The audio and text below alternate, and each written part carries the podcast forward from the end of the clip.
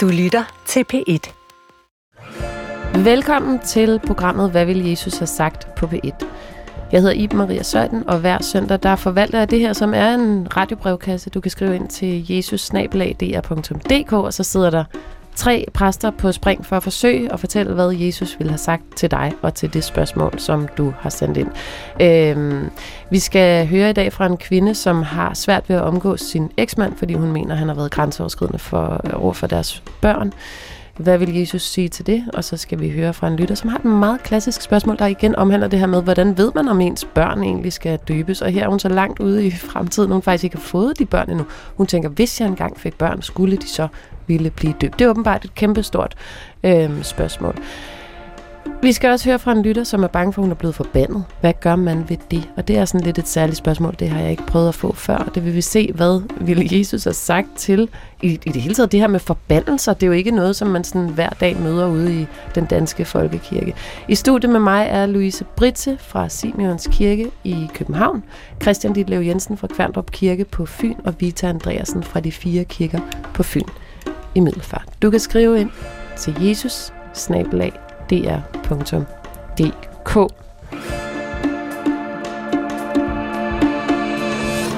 Jeg får faktisk tit mails fra folk, der sådan siger, er I nu sikre på, at I ved, hvad Jesus ville have sagt til de her spørgsmål? Er I det, Christian Ditlev? Er du sikker på, når du så begynder at tale her i dag i programmet, så ligger du lige på linje med Øh, nej, overhovedet ikke. Altså, fordi man, vi ved jo ikke, hvad Jesus har sagt. Vi ved jo kun, hvad nogen har skrevet, han har sagt, og det skrev de mange år efter. Øh, så, så, hvad hedder det? så selv der er der et problem. Øh, men jeg synes også godt, man kan være sådan lidt, come on, det er jo, et, øh, det er jo en god titel, og, øh, og, og det er meningen, at vi vil prøve at snakke om sådan øh, noget derhenad. Ikke? Altså, hvad er det, vi kan fornemme, at, øh, at der er meningen med kristendom? Louise, er du ikke bange for, at Jesus ville tænke... Øh det ville jeg nok aldrig have sagt, det der. Og oh, jeg tror faktisk også allerede et par gange, jeg har bedt om sådan en disclaimer, og allerhøjst sagt, ja, måske ville Kirkegård eller Grundtvig have sagt, men, men det er da at tage munden meget fuld og sige, hvad Jesus ville have sagt. Ja, vi kan genfortælle nogle lignelser, der sådan kan spille lidt op af, men nej, det er et godt spørgsmål. Hvis man nu er helt vildt interesseret i, hvad Jesus ville have sagt, så kan man købe en amerikansk bibel, hvor det står med rødt, det Jesus siger. Er det rigtigt? Ja, det findes. Hvorfor? Øh, fordi hvis man er fundamentalist, så kan man gå ind, og så kan man sige, det sagde Jesus, og alt det andet er bare nogle evangelister, der sidder og stener. Okay. Øh, det der er Guds ord, resten er ævl. Okay, så kan man jo så måle det op imod det, der mm, bliver sagt præcis. i programmet. Vita, hvorfor overhovedet øh, stille op i det her øh, format, når nu der også sidder nogle lytter og tænker, jeg, jeg, jeg synes ikke det, jeg tror ikke, Jesus ville have sagt det der. Det synes jeg, det er spændende at møde dig, Iben, men også øh, dygtige kolleger. Og, og, og jeg, jeg tænker, det her Christian lige siger nu, øh, er jo helt øh, evident, at, at nogen tror, at vi skal lede nøjagtigt efter noget helt bestemt, Jesus har sagt. Det er faktisk ikke det, vi skal. Vi skal ture fortolke det, som blev skrevet ned en gang, øh, længe efter, at han var død og opstået igen. Hvordan kan det få lov til at spille en rolle i et postmoderne eller et moderne menneskeliv i dag. Så jeg forsøger at overføre noget, der er sagt, gjort og skrevet for lang tid siden, og se, har det noget at sige? Hvis det har, hvad har det så at sige? Hvis det ikke har, hvorfor har det så ikke det? Måske også historisk set. Øh, og så forsøge at binde en ende på historien, så vi ikke står og føler os så alene, som man ellers kan gøre sådan en helt lysrevet personage her i 2023. Det, der giver det vægt, er jo, at det er en uendelig gammel historie. Og, og, og hvad skal man sige, i dag, hvor at, øh, at alting fornyes dagligt, så, så tror jeg, det bliver rigtig vigtigt at, at hægte sig fast på noget, som er blevet fortolket i 2000 år. Og jeg kan ikke lade være med at tænke på det, også fordi vi nu får den her robotdiskussion. Mm. Altså, lad os også være øh, hurtige i vendingen i kirken og sige, og i radioen, ja, der er noget, der er gammelt, der stadigvæk kan pire din nysgerrighed og, og længes efter at blive forstået på en ny måde. Er I til, at vi starter med en alvorlig mail eller en lidt lettere mail? Hvor er I henne der? Du kører bare på. Jeg kører klar. på. Jeg kører på. Kære Jesus, et spørgsmål som nok har optaget mange kristne de sidste 2000 år, er dette. Havde du virkelig et seksuelt forhold til Maria Magdalena, eller Magdalene, eller gik du i graven som jomfru? Det er der altså en lytter, der lige tænker, inden vi kommer til de mere personlige spørgsmål, det vil han gerne lige vide. Kan vi få det afgjort? Er der en af jer, der lige overgår at redegøre for, hvem var Maria Magdalene, og hvad var hendes relation til Jesus? Ja, tag ordet, Christian. I don't know, det ligner I alle sammen er sådan et, ja, det kan jeg, det, det, det, det kan jeg Maria, godt. Maria Magdalene er øh, en, en, en kvindefigur, som særligt blev kendt gennem musicalen Jesus Christ Superstar, hvor vi, hvor vi altså virkelig billed, får billedligt gjort, at der var noget på færre øh, mellem manden Jesus og kvinden Maria Magdalene. Men øh, det var jo en, en, øh, en opfølging blev Da Vinci-mysteriet, Men hvem er hun hende her, Maria Magdalene? Jamen, hun er en kvinde, der bliver vild med det, Jesus fortæller. Og, og, og sikkert også øh, har haft et vildt liv, og har sikkert haft mange mænd. Øh, men her møder hun så faktisk en mand, der ikke er interesseret i hendes krop, men faktisk er interesseret i hendes sjæl. Og, og hun hægter sig på hele den der discipleflok. Men må hun gerne være disciple? ja, det har, Jesus har haft vildt mange øh, kvinder som disciple. Og, og det, i dag må vi nok sige, at det burde have fået lov til at slå igennem i, i kirken længe før, at kvinder faktisk også har kunnet forkynde. Mm. Øh, Så de var før. blevet præster en Ja, smule før, ja, at det nu var ja. tilfældet. Men altså, hvad fylder hun i Bibelen, hende her, Christian? Hvad er hun for en? Jamen, Hun er også sådan et billede på sådan en falden kvinde, som bliver løftet, ikke? fordi hun sådan er prostitueret eller skøge, eller i hvert fald vild. Øhm, og hvad hedder det? Og, og, og, og, og der er sådan en, en inde i teksterne, er der sådan en modstand imod. Altså, der er ligesom nogen, der siger, hende skal du ikke gå hen til. Lidt som vi tit taler om, at, at, at øh, Jesus går hen til spedalske og til, siger til røver, der hænger på kors ved siden af ham, vi ses i paradis i morgen, øh, eller allerede i dag, tror jeg. Øh, og hvad hedder det? Øh, altså det her med at udligne alle de her øh, ting. Ikke? Øh, og det er også... Øh, det er også derfor, hun meget tit bliver brugt som sådan en form for sådan, altså at man løfter det, som, det, som samfundet ser ned på. Mm. Og er det en, han har et seksuelt forhold til, Christian? Altså, jeg synes jo, det er vanvittigt spændende, fordi det er jo, det er jo et, spørg- et spørgsmål, som rejser et andet spørgsmål, som er, øh, er Jesus til et menneske, ligesom alle mulige andre mennesker. Øh, Jeg kom til at tænke på Martin Scorsese, lavede i 1988 en film, som hedder The Last Temptation of the Christ, som er sådan en meget lang film, som handler om... Øh, som laver sådan en kontrafaktisk historie, som det hedder, altså hvor den fortæller noget andet end Bibelen. Den fortæller en historie om, at Jesus øh, ligesom kryber ned fra korset, øh, og i stedet for at blive korsfæstet, så bliver han gift og får børn med øh, Maria Magdalene, og de hygger sig gevaldigt og så videre, fordi at hun frister ham. Øh, og, og så falder han for den fristelse, så at sige. Og det er egentlig først, når man bruger det ord, at det, at det går op for en, hvad plottet i filmen er. For plottet er nemlig, at den her utrolig sexede, smukke, tiltrækkende kvinde er satan det er simpelthen, hun, hun ødelægger hans guddommelige projekt, hvor han skal korsfæstes og gennem døden komme op til sin far og blive Gud igen, så at sige, eller, eller, eller blive realiseret som den Gud, han er. Øhm, og det ødelægger hun med al sin jordiske tiltrækning og krop og alt muligt andet. Ikke? Så han bare forbliver et jordisk individ? Ja, han bliver jordisk gjort på sådan en helt anden måde. Han får frataget det guddommelige nærmest. Ikke? Men altså, det er også en anden sådan 68'er kommentar, der ligesom handler om, ja, eller også er det det, der er det himmelske. Altså, Mm, at himlen er på jorden, og det er fint. Han behøver ja, det ikke kunne blive godt være kors- sådan en eksistensteologisk Hvorfor forklaring. tror lytteren, at de har haft et seksuelt forhold? Hvad bliver der fortalt i Bibelen? Jamen, det bliver der faktisk ikke rigtig antydet noget om i Bibelen. Måske nærmest fordi det ikke er pointen. Uh, man kan sige, Jesus går igennem alle mulige menneskelige følelser. Uh, han er med i hele, uh, hele spektret. Han kender, kender al lidelse og smerte. Så at han skulle kunne kende al øh, nydelse, glæde og henrykkelse, det er da også meget sandsynligt. Men der er mange ting, som der ikke står noget om. Og, Heldigvis står der heller ikke noget om, at, øh, at kvinder skulle være ringere end mænd, eller han har ifølge evangelierne heller aldrig sagt noget, der skulle begrænse homoseksuels øh, fri udfoldelse. Det er nogle andre steder i Bibelen, der står noget om det. Så det kan vi egentlig ikke rigtig sige noget om, øh, og det, det er der ikke anden pointe i, end at vi måske skal prøve at få blikket over på det, som han faktisk virkelig sagde noget om, nemlig hvordan vi skal leve med hinanden. Og der er mange af de ting, som vi bruger til at se forskel på hinanden med, som som jeg måske ikke skal bruge så meget tid på. Det tror jeg er pointen med, at der ikke stod noget om det. Men hvorfor er det lige hende, lytteren spørger til, hvis øh, Jesus har haft mange forskellige kvindelige disciple? Vita? Det kan man selvfølgelig øh, måske lægge i forlængelse af også det, Christian nævner her, altså at film og andre steder er der egentlig blevet et, et talerum for, for, for det. Men jeg tror, at det, der er den rigtig vigtige pointe, det er, at Jesus netop ikke stifter familie. Fordi vi er jo også tilbøjelige i vores tid til at tænke, Nå, men hvis bare min familie har det godt, og vi har penge nok, og vi trives, så, så må de andre i og for sig klare sig, som de bedst kan. Det, som Jesus egentlig indbyder til, det er, at vi alle sammen skal tænke på hinanden som brødre og søstre, uden at, at vi er, er på den måde er fra samme familie. Mm. Fordi vi, vi indbydes alle sammen til at forstå os selv som Guds børn, øh, og, og, og på den måde elskede børn. Og det ville ikke kunne have været lige så tydeligt, hvis det var, at han også lige havde en familie, han sådan passede på og øh, jo, det er også noget at gøre med sådan noget fokus, altså på, det er også noget at gøre med nogle græske forestillinger om, hvad kærlighed er. Der findes sådan en helt særlig kærlighed, der hedder storge, tror jeg nok, som betyder kærlighed fra fædre, fra fædre og mødre til børn og omvendt.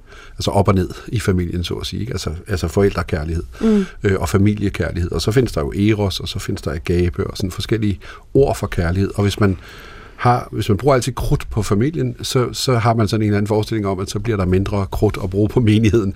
Det er det, der ligger til grund for det øh, katolske celibat, at man siger, at, at vi, må, vi må tage den der energi, der er i, i eros, ind i kroppen, og så ligesom udtrykke den som agape.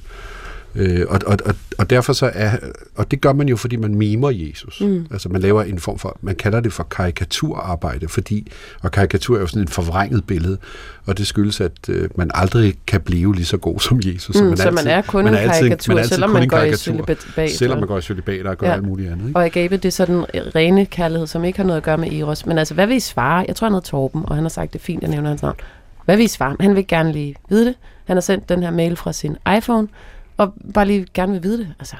Lidt ligesom, må man få hunden med i himlen? Ja, kan I ja. bare sige det? Der står der ikke noget om i Bibelen. Jo, det gør der faktisk. Det står Nå, der står ikke noget om det der. Johannes Nå, hvad med hunden? Hvis det står et sted. Desværre står det i Johannes åbenbaring, det med hundene. De skal stå uden for porten, sammen med troldmændene i øvrigt. Nå, så man må, så, man må men ikke få hunden med sig Nej, nej det, de, jeg tror faktisk, det var noget, der var rettet mod kynikerne, da man skrev i Johannes åbenbaring. Men nu er vi godt nok lige ude på tidssport. Det, det er vi måske også lidt med det her, men vi er da selvfølgelig nødt til at forholde os til det, fordi når så mange i kunsten, altså Jens Jørgen Thorsen lavede også en Jesus-film, hvor det gik rigtig meget ud på noget med Jesus uden tøj på og sex og sådan. Det er noget, der interesserer folk, men ikke desto mindre, så skal vi altså ikke gøre det voldgreb mod Bibelen og, at sige, det gjorde han, eller det gjorde han ikke, for det ved mm. vi virkelig ikke. Det er ikke beskrevet i Bibelen, men der mangler jo også 15 år. Så. Ja, jeg tænker, at det er rigtig vigtigt, det Louise siger her, at vi skal også turde sige, nej, Jesus havde ikke nogen familie øh, på den måde. Han lægger endda afstand til sin egen far, mor og søskende, og dog ved vi, at, at broren Jakob kommer til at blive en af de bærende søjler øh, i apostelarbejdet efter Jesu død. Men, men også ved korset, der, der står den yndlingsdisciple Johannes og moren, Øh, og øh, det synes jeg er noget af det mest trøstrige øh, i korsfæstelsescenen, at, at Jesus siger til øh, Johannes, se, der er din mor, og til Maria, her er din søn.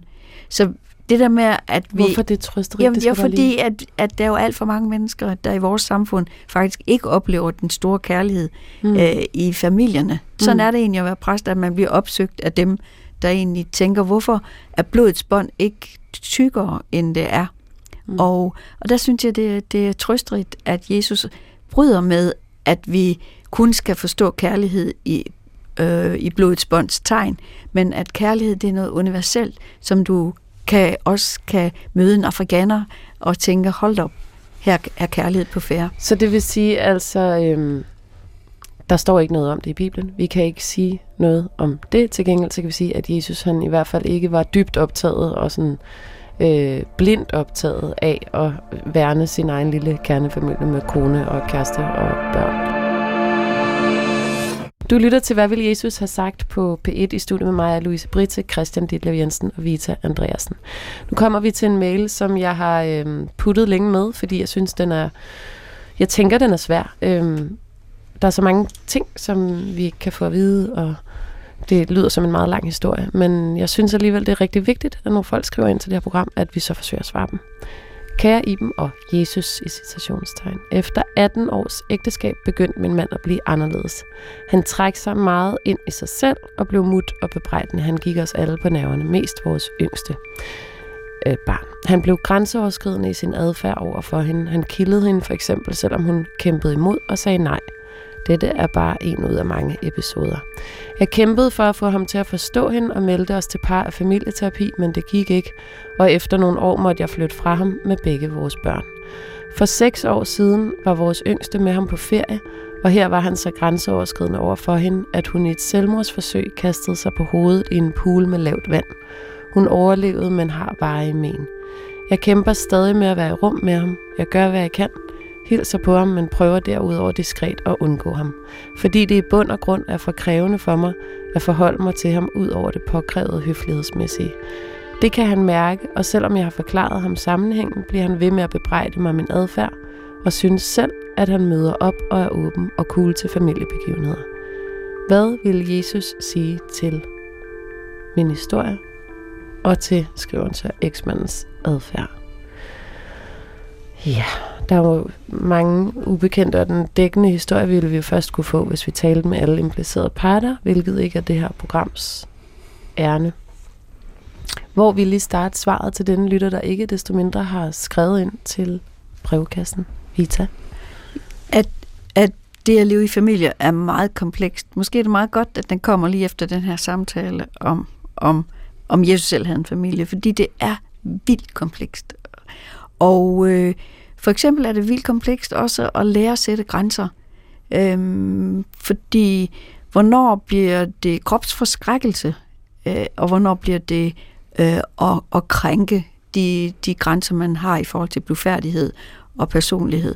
Øh, det, er meget, det er meget forskelligt, hvis du kigger ind i to hjem. Hvordan giver der, bliver der givet knus? Bliver det, kysser man på mund? Altså jeg kan mm. huske, min datter havde en veninde i, i vis hjem, at når man sådan sagde farvel til hinanden, så kyssede børn øh, deres forældres munde. Mm. Altså bare sådan hurtigt kys. Øh, og det var der sådan en grænse, der rykkede hos mig. Ikke sådan, jeg tænkte, det skal jeg hjem og kopiere, men jeg tænkte, okay, jamen det, det er så almindeligt hos dem. Men, men det her, der synes barnet og moren, at det ja, er grænseoverskridende. Ja, ja, og som du sagde, så ved vi jo ikke, vi, vi har jo ikke, vi hører det ikke fra, fra mandens side, men, men som jeg læser det, og som du refererer det her, så tænker jeg, at her er det virkelig brug for, at en mand lærer at forstå, at et nej er et nej. Og det, det er jo hele vores debat lige nu, at også i, i, i, i parforholdsregi, hvornår kan en mand lære at forstå, at et nej er et nej? Og hvornår kan en kvinde lære at sige nej så tydeligt? Og når du sætter det, det i relief til spørgsmålet om, hvorvidt Jesus havde en familie selv, hvordan, hvordan taler det sammen, tænker du? Jamen, det taler sammen på den måde, at, øh, at den ideelle familie, øh, kan man jo sige, findes ikke. Øh, øh, vi, vi begår små og store overgreb, også sproglige. Øh, en bliver måske i søskendeflokken det sorte får, eller, eller andre sådan stereotype mønstre. Så vi skal virkelig vi skal virkelig øve os meget mere i at være en familie, øh, der kan rumme forskellighed, og også rumme, at det kropslige er en del af lejen i en familie. Mm. Og, og jeg, jeg kan også have ondt af dem, der, der er kropsforskrækket øh, i de familier, de lever i. Men jeg har det forfærdeligt med overgreb på børn, og, og må sige, hold da op, her er der virkelig nogen, der må gribe ind og, og stanse den her mand, når det er det, der taler om her. Øh, og bare så lige høre dig rigtigt, du forstår, at der er tale om et overgreb her. Du forstår, at der er tale om grænseoverskridelser i det her tilfælde, ud ja. fra hvad moren siger. Ja. ja. Louise, hvor vil du finde svar til lytteren i dit kendskab til Jesus liv?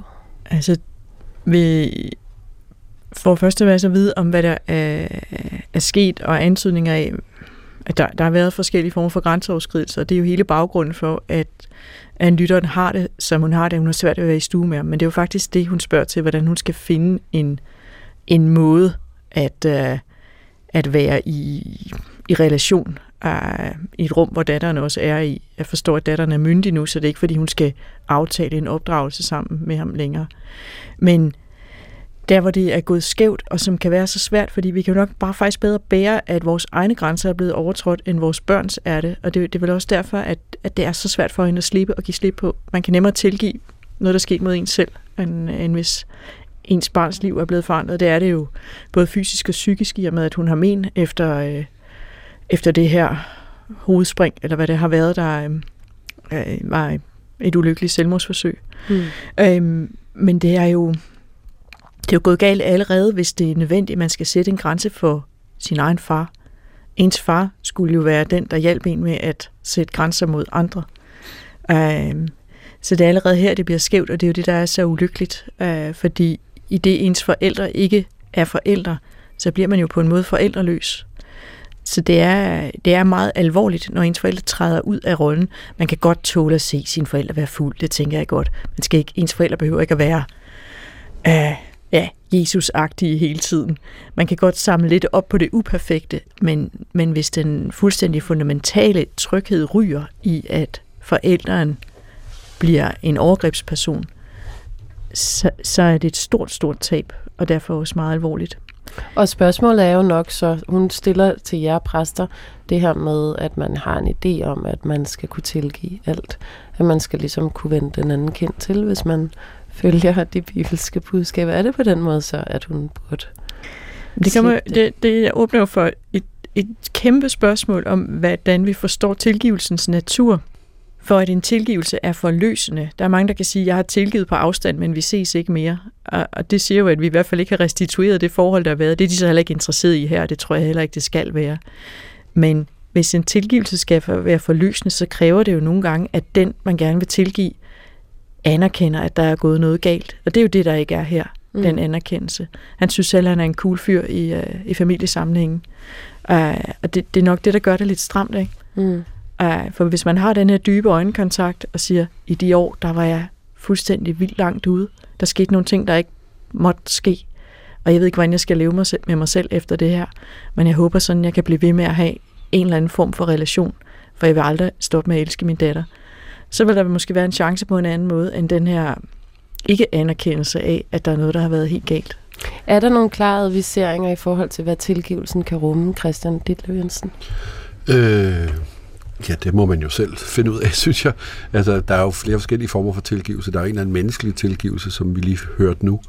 Og så er der en eller anden tilgivelse. Det synes jeg tit, man har brug for i pædofilisager og sådan noget, hvor man ligesom siger, det må vi altså overlade til den, den guddommelige tilgivelse, det her. Altså, det er ikke sikkert, man kan være i stue sammen. Det er ikke sikkert, man kan løse sådan nogle ting. Øhm, og det, der jo sådan bliver antydet her, det er jo seksuel overgreb af en eller anden mm. karakter. Ja, jeg har spurgt, om det var konkret seksuel overgreb, og til det bliver der svaret nej.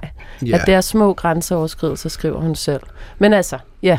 Jeg vil, hvis det havde været et, et mindreårigt barn, så ville jeg overveje, om ikke man som en ordineret præst i Folkekirken med et embede at forvalte har en skærpet underretningspligt. Øh, og så hvis det var et barn, så ville jeg nok ringe til kommunen og sige, jeg tror, der er nogen, der mistrives her.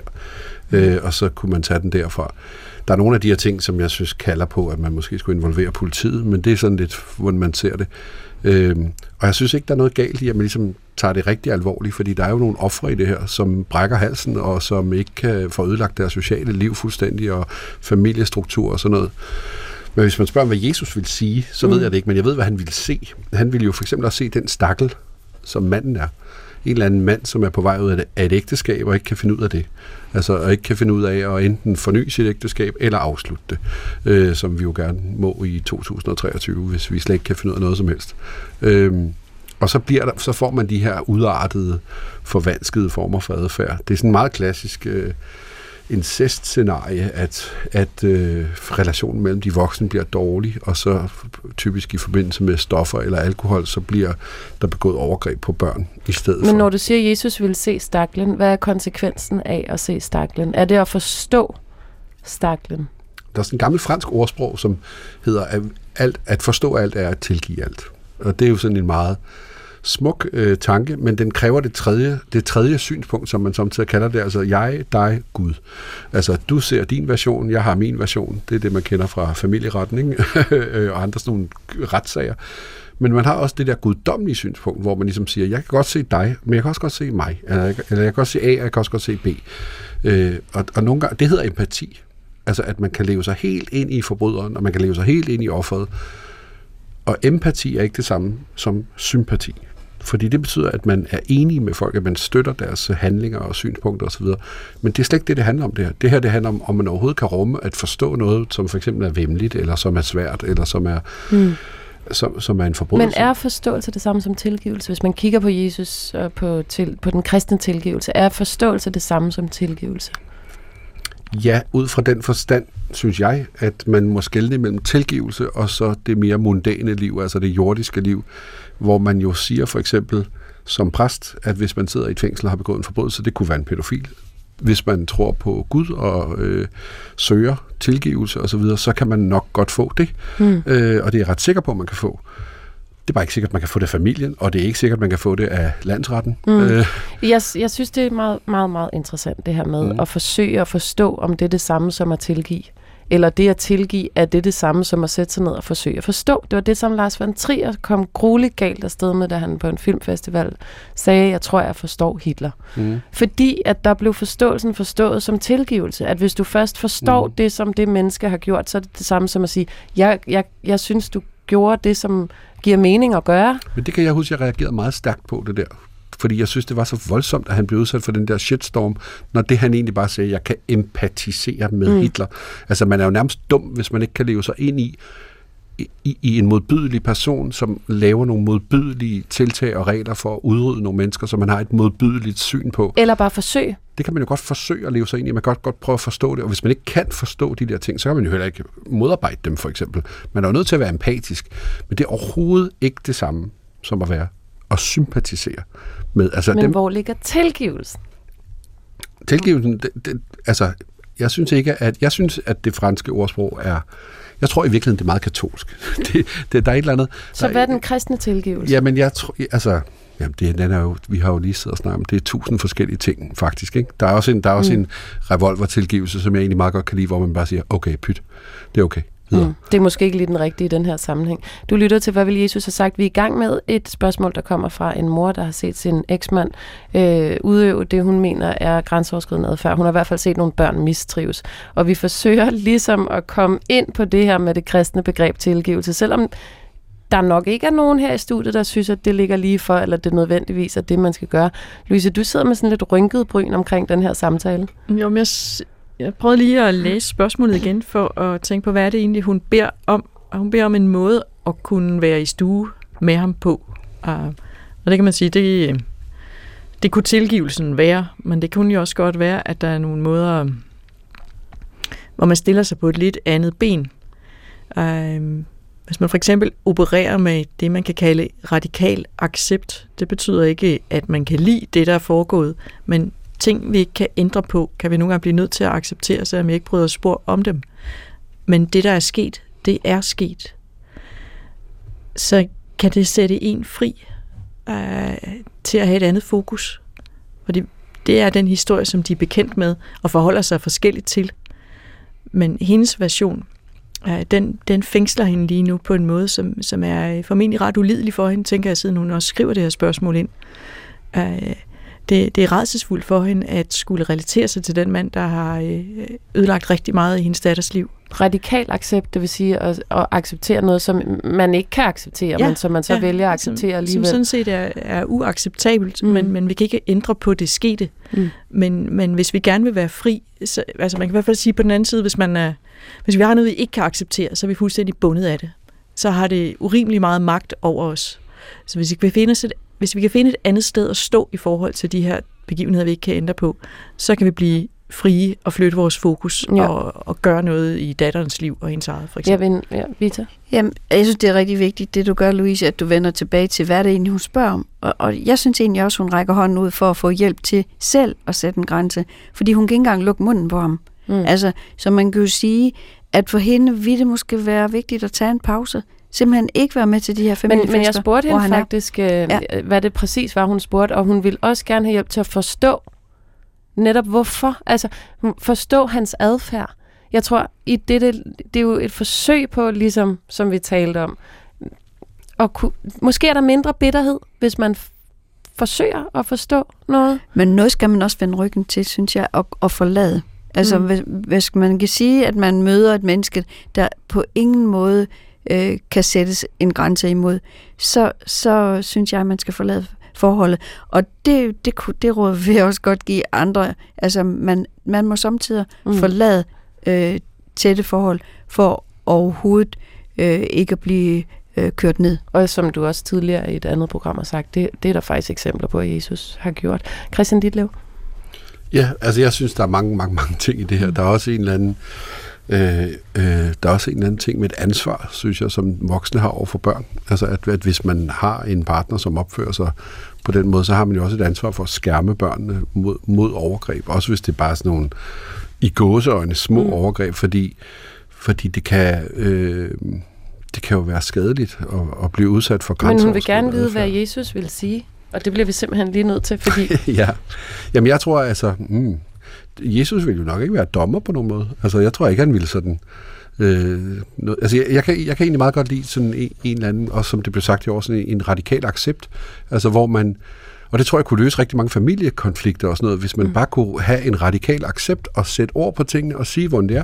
Torben har været grænseoverskridende over for Ida, så hun sidder dernede, og han sidder deroppe. Mm. Og så velkommen til konfirmationen. I øvrigt, øh, så tænker jeg også, der er forskel på at acceptere ham, og så acceptere, at noget er sket, eller ligesom må se i øjnene, at noget er sket. Mm. Det, det er vel to meget forskellige ting. Vil du ikke sige det, Louise? Det vil være noget helt andet, at acceptere, at det fortsat uh, foregik. Mm.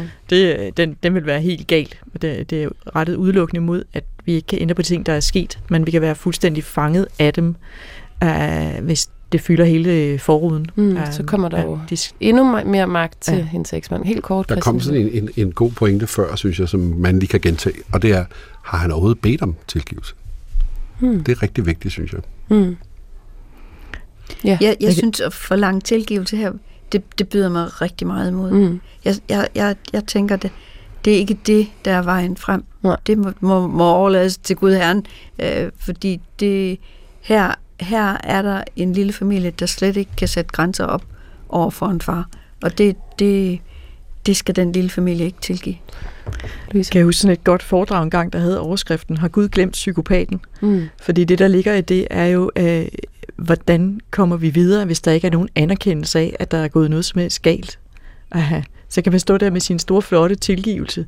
Men hvis, øh, hvis den, der har forbrudt sig mod andre, slet ikke anerkender, at der er noget galt, så kan vi ikke tale sammen. Hvad var svaret på det foredrag der? Altså havde Gud glemt psykopaten? Det er da et godt spørgsmål, fordi hvis, hvis Gud opererer med, at man skal kunne nå hinanden for at kunne komme videre, for at kunne reparere relationen, Uh, så, så ved jeg ikke rigtigt. Jeg tror, jeg tror, Gud har nogle lidt større, han har en bredere skulder end mig. Det, det er jeg simpelthen nødt til at tro på. Men spørgsmålet og, og er vel, om, om, psyko, om selv psykopat, Men, øh, ja. nu er det også en problematisk uh, betegnelse, men altså selv mennesket med psykopati, om det jeg er tror, skabt i Guds Jeg tror, Gud elsker alle sine børn og bekymrer sig inderligt for dem, der ikke selv kan se, når de sover andre.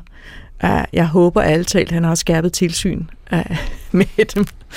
Christian Kort tilgive dem til, de ved ikke, hvad de gør vil Jesus blandt andet sige.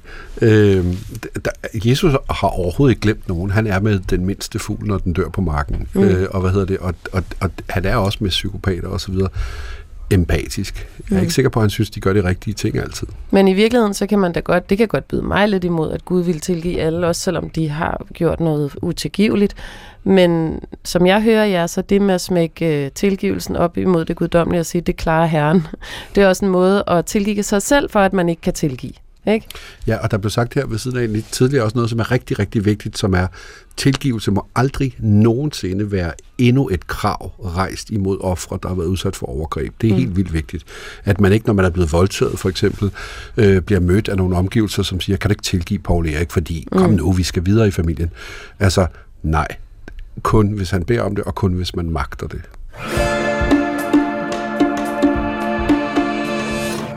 Du lytter til, hvad vil Jesus have sagt her på P1. Du kan altid skrive ind på jesus-dr.dk. Jeg er ikke sikker på, at det sidste ord er sagt i den her sag med, øh, med moren og eksmanden og børnene der, og øh, lytter, der har skrevet ind. Du er velkommen til at skrive ind også, hvordan du oplever de her svar, så kan vi tage det med videre. Det er jo også en øh, form for lakmustest, nemlig af den kristne tro. Hvad kan den bære? Hvad, hvor, hvor er der huller? Og hvordan... Øh, Hvordan opleves det at blive sat i en kristen kontekst med de her spørgsmål, som I altså skriver ind på jesus-dr.dk. Kære Jesus, jeg blev ikke selv døbt som barn, da størstedelen af min familie er ateister eller buddhister. Jeg havde lange gode samtaler om tro og religion og valgte sig selv at blive døbt inden konfirmationen, da jeg oplevede at bede som ung teenager og havde en form for tro på den kristne Gud. Jeg ved, du elsker det der, Christian Ditlev, det der med en form for tro. ja. ja. Er det nu også godt nok? Ja, det mener Christian Dillev Jensen i hvert fald, at det er helt sikkert godt nok. Min tro er dog udviklet sig til at være mere øh, frygtbaseret, da jeg er så bange for ikke at tro nok på Gud. Jeg er blandt andet begyndt at komme mere i buddhistisk center og igen udforske andre religioner. Det har resulteret i, at jeg ikke rigtig tør svare, når mine venner eksempelvis spørger, om jeg tror på Gud. For jeg er bange for at svigte den kristne Gud, og for at være ærlig, øh, havne i helvede. Det er der simpelthen stadigvæk nogen, der tænker, at man havner i helvede, hvis ikke man tror på Gud. Nu spørger jeg bare lige, inden mailen er færdig. Er det noget, I tit oplever hos jeres sovnebørn, der med, åh, helvede?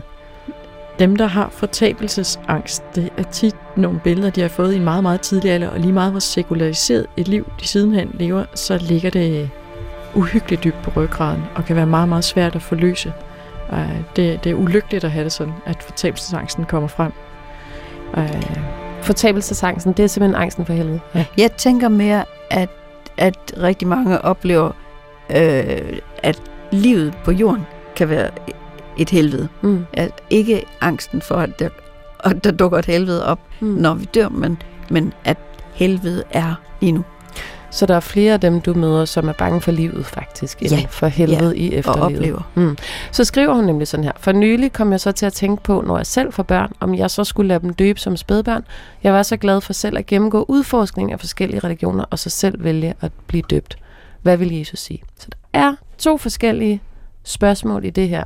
Det ene er, som du siger, Louise, det her med fortabelsesangsten, eller de billeder af helvede, som det måtte se ud, at man simpelthen er bange for, at der er en straffende Gud, og at man kan havne i helvede. Men hun spørger også samtidig om, øhm, om hun, altså det her med dåben, om det også, om man skal undlade det, ikke blot fordi man er i tvivl, om man tror rigtigt på Gud, men også fordi, at selve erkendelsen kan være en værdi at have med sig at man ikke bare har fået dåben per default, men at han, man, var, man har været en hel masse tvivl og spørgsmål igennem med sig selv. Er det en, er det en selvstændig værdi, at man selv vælger dåben frem for, at ens forældre vil gøre det, Christian Ditlev? Ja, vi har jo barnedåb i Danmark. Vi øh, døber børn per vikar, som det hedder. Øh, sådan så, at det er forældrene, der sørge for, at børnene bliver døbt, sådan så de, hvis de for eksempel dør, når de er fire år gamle, ikke ryger lige lugt i helvede, som Luther vist nok skrev et sted. Ja, inden da. Ja, fordi det står der faktisk meget, meget firkantet. Jeg kommer til at tænke på noget, da jeg hørte det her spørgsmål, og det var en, en sjov pointe, som øh, filosofen øh, øh, hvad hedder det, Sisek, jeg har lige glemt hans fornavn. Øh, han, han er sådan en, øh, jeg tror han er han, slovener. Han er slovener, ja. Slavoj. Slavoj. Slavoj. Ja. Slavoj. Han, er, han, har sådan en, han har sådan en god pointe, hvor han siger, at frihed er noget, som ikke, man ikke kan opnå. Frihed er noget, man altid skal kæmpe for, og den dag, man føler, man opnår frihed, der har man der går den i stykker på en eller anden måde. Og så mm. sagde han, og kærlighed er nok det samme, at kærlighed er noget, man ligesom skal slås for hele tiden, og noget, man hele tiden også er i tvivl om. Er, elsker jeg nok? Elsker jeg på den rigtige måde? Elsker jeg godt nok? Og hvis man en eller anden dag føler, at man sidder selvfed i sofaen og elsker godt nok, og er en pissegod elsker, og en pissegod og super kærlig person, ikke? og man bare er... Man, jeg er faktisk en af dem, der er ret god til at elske. Ikke? Altså, så har man faktisk misforstået det hele på en eller anden mærkelig måde. Og jeg synes faktisk, det er meget det samme med tro at det er sådan, at hvis man, hvis man ikke hele tiden bakser med sin tro, og hvis man en eller anden dag tænker, jeg tror mere end de fleste andre, jeg tror federe end de fleste andre, jeg tror bedre end de fleste andre, så er man allerede i gang med at misforstå, hvad det hele handler om. Der var mm. sådan en, jeg faldt over et eventyr hos Andersen forleden, som hedder På den yderste dag, som handler om, øh, som handler om en mand, som, som har, har nedkæmpet alle, der troede forkert, og så kommer han op i himlen, og jeg er ret sikker på, at det vil gå ham godt og så bliver han mødt af en dødsengel, som siger til ham, at det, han har misforstået det hele. Og der står faktisk i H.C. Andersens eventyr, er du mon ikke snarere en af, en af, en af Mahommeds tilhængere, eller er du måske ikke en israelsk jøde? Øh, fordi at, at, at det er slet ikke det, kristendom handler om. Det handler ikke om de der øh, ting med at nedkæmpe dem, der ikke tror. Det handler om at elske alle folk og tilgive alting, og det handler om noget og så videre. Mm. Men den der kamp med troen, tror jeg bare, altså man har misforstået det hele, hvis man tror, man kan finde fred på en eller anden måde okay. med sin tro. Og det, det, betyder, og det er jo sådan en bagvendt måde at sige på, at kampen nytter ikke noget. Altså... Man, man skal bare huske, at vi har en levende tro. Og det der levende betyder, at den kan være, den kan jo godt fluktuere. Men det vil jo i det her tilfælde sige, at det ikke er noget værd at lade være med at blive døbt, og så som 31-årig tænke, jo, jeg skal døbes. Altså hun er jo faktisk glad for, at hun har haft den her kamp med troen, og så... Øh, selv vælge at Ja, blive men så døbt. efter dåben er der jo stadig en kamp, kan man høre. Ikke? Mm. Øh, og, og den kamp, den, den findes jo i det der supermarked religion, vi lever i, hvor man kan vælge alle mulige andre ting, og begynde at meditere og gå til yoga og alt muligt andet, Mm. som der også er nogle præster, der er modstandere af, fordi det er altså en form for hinduisme og sådan noget. Mm. Ikke? Øhm, jeg kommer altid til at tænke på Grundtvig, som, øh, som jo har inkorporeret sådan det norrøne og, og vikingetro og sådan noget, lur, listet det lidt ind af, af bagdøren, øhm, fordi at vi er kristne her. Mm. Og det synes jeg er sådan en vigtig pointe. Man har en religiøs tro her, hvor man er. Da jeg var ung, der var jeg selv meget interesseret i buddhisme og sådan noget, og mediterede. Du har været udmeldt af folkekirken. Jeg har været udmeldt af folkekirken. Ja. Jeg har også kommet i buddhistisk center, som bliver mm. nævnt der, som mm. ligger ude på Østerbro, tror jeg nok. Øh, og hvad hedder det? Og det havde jeg meget gavn af, og det var meget spændende. Og jeg havde hele vejen igennem en følelse af, at det var en lille smule etnokitsch-agtigt. Det var en lille smule sådan umuligt at blive Mm. asiat Du i kunne Danmark. ikke integrere deres Nej, religion, fordi jeg- fordi altså- du ikke kan og, og være... jeg lærte det faktisk engang i Kina af en, af, en, af en, øh, sådan en, en rejsejournalist, som sagde til mig, fordi jeg var ved at købe en eller anden souvenir, og så sagde han, du skal bare huske, en, du skal huske den der souvenirregel. Og så sagde jeg, hvad er det for en regel? Og så sagde han, det er, den lyder sådan her, lederhosen ser dumt ud i Valby. øh, og, og, og, og, og det er sådan en god regel, også når det kommer til religion. Man kan godt gå rundt og være hindu. Øh, jeg gik lige forbi sådan nogle, øh, sådan nogle, der sad og chantede inde på strøget i går. Og det kan man jo godt sidde og gøre, men det ser bare dumt ud. Mm. Altså, fordi spiritualitet i Danmark er kristendom. Og så vil jeg bare lige sige, det, det, det er jo, der sker lige nu, det er helt overraskende, at der sidder en folkekirkepræst og plæderer for, at man bare skal se at få de børn døbt. Det er jo noget, I er meget, meget jeg vil lige sige en sidste med, ting, med jeg synes faktisk er rigtig vigtigt, og det er, at Mm. man kan godt gøre det omvendt. I stedet for, at man kan rode rundt i alle mulige religioner, og så ende med at blive døbt, så kan man være viktorianer.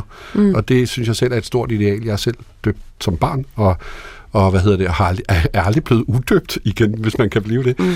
Men inde i mit liv af dåb, der har jeg været meget, meget nysgerrig og interesseret i forhold til alle mulige ting. Ja. Også religioner. Så man kan faktisk godt gøre det i den Man kan rækkefølge. faktisk godt øh, se noget eksotisk. Men er kampen hen imod dåben noget selvstændigt værd, Louise Britt, det her med, hvis, hvis, hvis nu man har et barn, man tænker, det skal vedkommende selv, det har jeg da hørt mange forældre sige der, men det skal vedkommende selv vælge, man ser det som en værdi at tage kritisk stilling. Ja, det er i den grad blevet, øh, om ikke en kampplads, så i hvert fald et stort diskussionsemne øh, blandt øh, for eksempel parter for børn sammen, men, men øh, også selvom man får barn alene, øh, om man skal vælge dåben for sit barn, eller om det selv skal vælge senere. Øh, og når jeg har konfirmation, så har vi tit en, en gudstjeneste tæt på, hvor de konfirmander, der endnu ikke er døbt, så bliver døbt. Og der så står jeg selvfølgelig og siger, at øh, de, der har valgt barnedåben til deres børn, de gør det, fordi de gerne vil der, give deres børn det bedste med på vejen. Og de forældre, der har valgt ikke at lade deres børn døbe, det er jo af præcis samme grund. Det er jo fordi, at de har vurderet, at det var det bedste for deres børn, at Mm. de selv skulle vælge. Dertil vil jeg sige, at jeg tror, at den, den her kærlige neutralitet, som, som så ligger i argumentet for ikke at vælge barndåben til, den mangler nogle nuancer ud fra mit ab- absolut subjektive standpunkt, fordi jeg er selvfølgelig farvet af, at øh, jeg synes, dåb er en, en god ting, at det er en kærlighedshandling, at det er en gave at have med sig, både for barnet og forældrene. Det skal ikke være nogen hemmelighed, at jeg er ikke, jeg er ikke neutral på det her. Men at, at tænke sig, at man giver sit barn en neutral opdragelse eller opvækst, det synes jeg nærmest er en forbrydelse, hvor vi træffer hele tiden valg for vores børn, og det skal vi gøre. Vi skal ikke blive farveløse. Vi skal turde bekende kulør og sige, hvad vi selv tror på er godt, fordi det er den måde, børn lærer at blive selvstændige væsener og selv lærer at tage stilling og vælge til og fra på. Vi, vi vælger hele tiden, om vi skal have vegansk kost, om de skal gå i en fri børnehave, og hvor vi skal på Mm. ferie henne, om vi er nogen, der kører på cykel eller med offentlig transport. Så det er ikke en forbrydelse at vælge dåben fra, men det er ærgerligt, hvis man tror, at man kan overhovedet øh, stå uden for Hvis- sit barns Hvis man siger, perception eller at det er opfattelse for af at være neutral, Mm. så, så er der mange andre ting, hvor man siger, nej, vi er ikke sporneutral. Vi videregiver vores værdier til vores børn, og det er hele ideen med det. Og så at vi kan man jo så også tage kritisk stilling øh, til det, efter man er døbt. Vi simpelthen, øh, vi, skal, vi, vi har et spørgsmål, som er mega vigtigt, så jeg er nødt til at gøre det meget kort. Jeg synes, det er rigtig ærgerligt, hvis vi, hvis vi opdrager øh, børn ureligiøst. Altså, at vi ikke åbner de der religiøse vinduer til det metafysiske. Og, og vi lever jo i Grundtvigs fædreland, der jo netop har formået at koble natur og religion og, og en, en glæde ved det nordiske mm. sammen. Så det er, jo, det er jo på en måde... Ah, du mener, det ligger lige til højre Ja, det ligger simpelthen bare lige Christian til højre ben. Men jeg vil så lige slutte af med at sige, mm. at den, i den første kristne kirke, der var det jo tit, at hele familien blev døbt. Og der var det jo ikke barndåb, der var det jo så hele familien, øh, uanset hvilke alder man havde. Måske kunne I lige uh, tage den med i jeres uh, ritualer, at det, det kan en familiedåb. Hvorfor? Ja, kan... ja det, det, det vil jeg da det gerne. gør vi også nogle ja, gange. Det gør vi også nogle okay, gange. Fint, en flok fint, søskende. Nå, okay. Ja. Øh, Christian, meget kort. Ja, jeg synes bare, det er, så, det er sådan et sjovt blindt punkt, at folk opfatter sig selv som neutrale, når de siger det, de siger med, at børnene selv skal vælge, hvad de tror på osv. For mm. det er ikke neutralt. Det er ultra, ultra, ultra luthersk. Det, det er simpelthen så hardcore luthersk, som det overhovedet kan blive. Du er salig øh, i din egen tro, og du skal selv have en relation til Gud. Og hvis jeg, jeg, jeg kan ikke engang som dine egne forældre mm. pådute dig den. Så uanset hvordan man fravælger Gud, så er det ifølge dig i hvert fald, Christian, ikke øh, muligt at fravælge. Det er ikke noget, man følger i hvert fald det lutherske øh, billede. Så vil jeg bare sige, øh, tak fordi du skrev ind, og Louise, det du siger med at få fravristet sig selv fortabelsesbillederne, få fravristet sig selv ideen om en straffende Gud og helvede, det vil jeg gerne tale om i et kommende program, for der er virkelig mange af lytterne, som som er bange for Gud, eller har en helvedes opfattelse, eller bange for, hvad mm. der skal ske med dem i efterlivet, fordi de har gjort dit du den datten. Det kunne da godt være, at vi lige kunne tale lidt om, hvad vil Jesus overhovedet have sagt omkring det her med fortabelse? Er der øh, fortabelsesmuligheder? Kan man gøre noget så forkert, så man aldrig nogensinde øh, bliver accepteret? Og måske øve lidt øh, i studiet her med at få fravristet de billeder. Vi er nødt til, apropos øh, helvede, og gå videre til den sidste mail. For den handler faktisk om forbandelser. Øhm, det er fra en kvinde, som har to spørgsmål. Det ene spørgsmål, det er, hvorvidt præster må kaste forbandelser, og det andet er, om hun kan være underlagt en forbandelse. Og det kan man jo godt, når man sidder her på sit arbejde og tænker, vi taler om Bibelen og hvad Jesus ville have sagt, så tænker man, wow, den er vild, den her mail. Ej, den er sådan lidt på kanten. Men i virkeligheden, så jeg tror, det er et fuldstændig gængst spørgsmål, som mange tumler med. Øh, lige så snart man nærmer sig religion og tro, sådan, jamen, er der så også de her muligheder for at blive forbandet, hvis man ligesom er i nærheden af noget forkert. Hej, min ven kommer på besøg, hun taler i nutid bare så lige, øh, og fortæller om, at hendes eksmand, som ikke bor her i landet, og som jeg aldrig har mødt, gør hendes liv meget vanskeligt og er årsag til mange bekymringer. Jeg spørger ind til, hvad det mere præcist handler om, men hun mener en masse om, øh, at han har fortalt løgne og skylder en penge osv.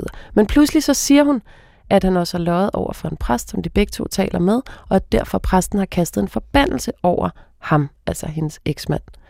Jeg bliver helt overrasket. Den slags har jeg aldrig hørt i virkeligheden, og siger til hende, at jeg ikke kender alt til regler for, hvad præster må og ikke må, men jeg mener det, øh, at dømme og forbande andre ikke er op til os, men det er mig bekendt kun af Jesus, som skal komme at dømme levende og døde. Det var bare lige spørge jer tre præster. Er det rigtigt? Mm. Det, præster må ikke fordømme eller forbande, Christian. Ja, altså der er en meget... Jeg kan huske, at jeg blev meget overrasket på et tidspunkt, fordi jeg godt kunne tænke mig at være lægdommer.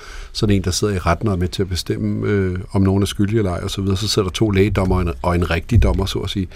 Øh, og det kan jeg ikke blive, fordi jeg er præst. Mm. Så jeg må du, ikke være, du må på, ikke nogen være side. på nogen side. Okay. Man må heller ikke forbande nogen. Det er ja. helt oplagt. Man må heller ikke lyve for præster, ja. vil jeg lige sige. Nej, okay, okay. Okay, så fik vi svar på det. Så kommer næste del af spørgsmålet.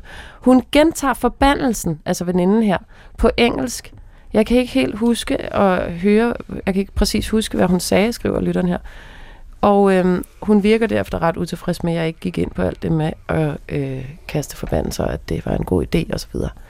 Men efterfølgende, så øh, er jeg blevet i tvivl om, hvorvidt denne forbandelse, som jo altså blev refereret og gentaget, kan have nogen negativ effekt på mig. Kan forbandelsen så at sige smitte?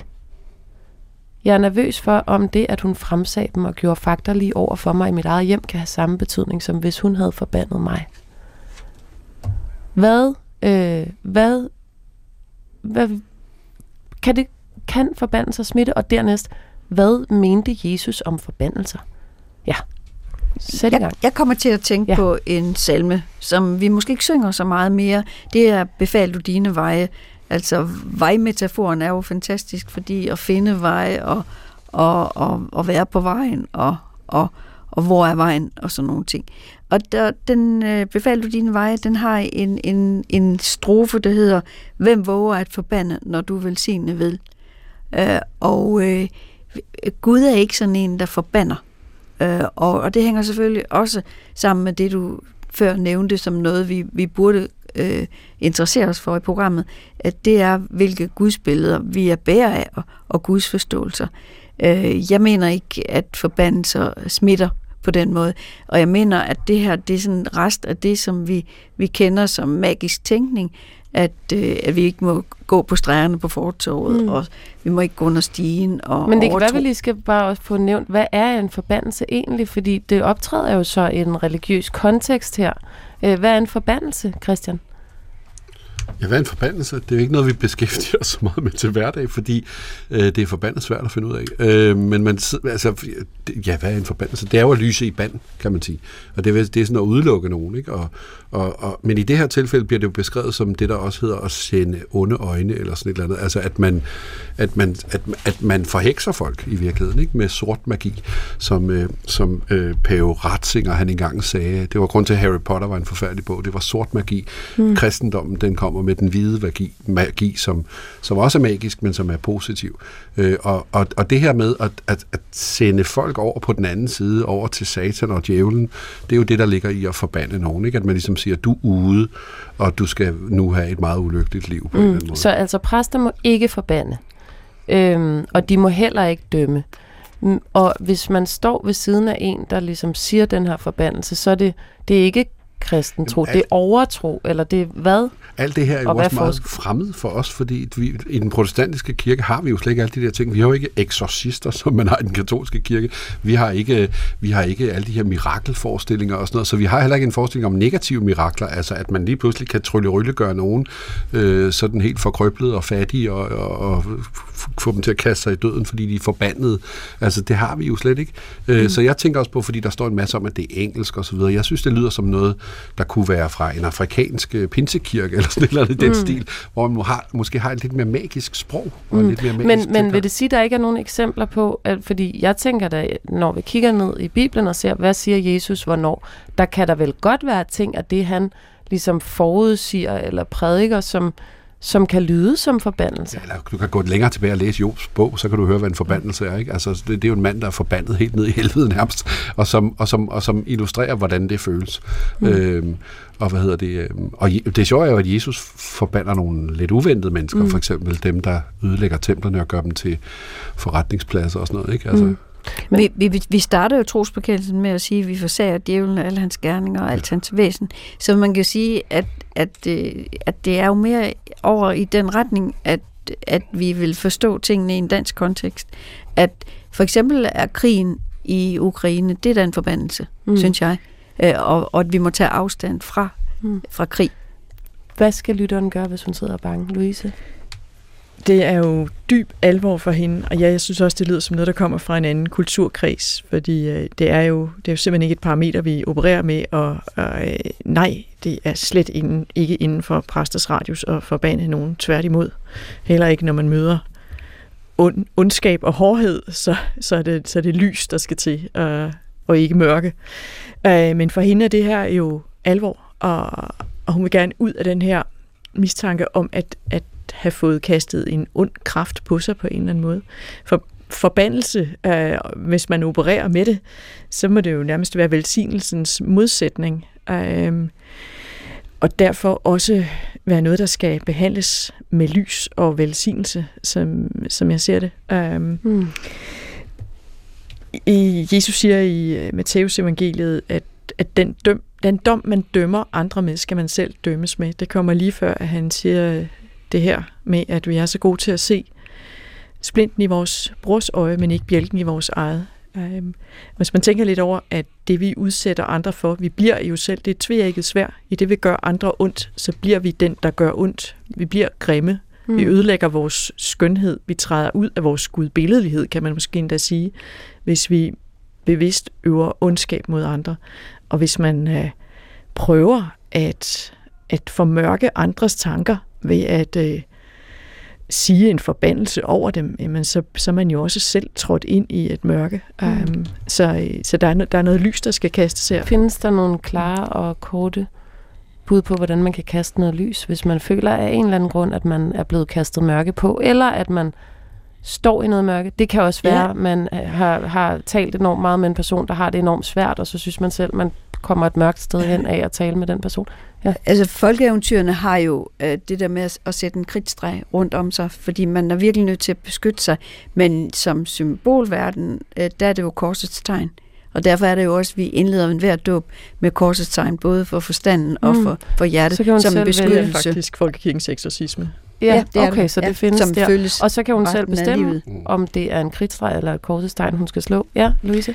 Jeg stod i den her situation, i den her kolde vinter, hvor kirken højst måtte være 19 grader varm, at der kom en ind i vores øh, lille gode Stenbro-kirke på Nørrebro hver morgen og skruede knaldhøjt op for varmen, fordi det bare var så dejligt at sidde derinde og hygge sig lidt.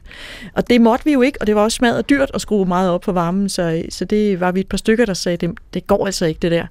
Øh, Det var, det var en udenlandsk person, og øh, der var lidt kommunikationsudfordringer, men, men det der skete, når jeg sagde, det går ikke, det er dyrt og sådan noget, prøvede at holde det til sådan nogle meget savlige ting, det var, hvis du sender mig ud i kulden, så sender jeg dig til et meget, meget varmt sted, sagde den her person så. Og jeg er ikke i tvivl om, at det ikke var Lanzarote Det var helvede. eller LaLandia.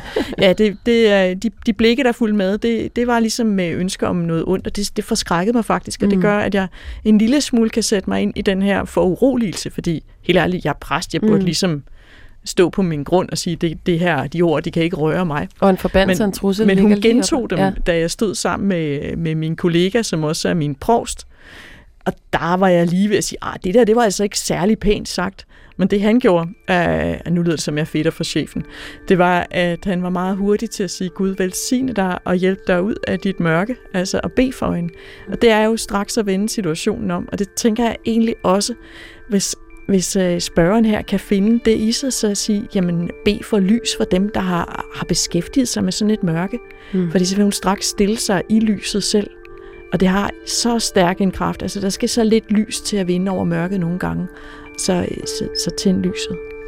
Louise Britte, Vita Andreasen og Christian Ditlev Jensen. Mange tak, fordi I havde lyst til at være en del af den her udgave af Hvad vil Jesus have sagt på P1. Du kan skrive ind til jesusnablag.dr.dk. Vi glæder os til at høre fra dig.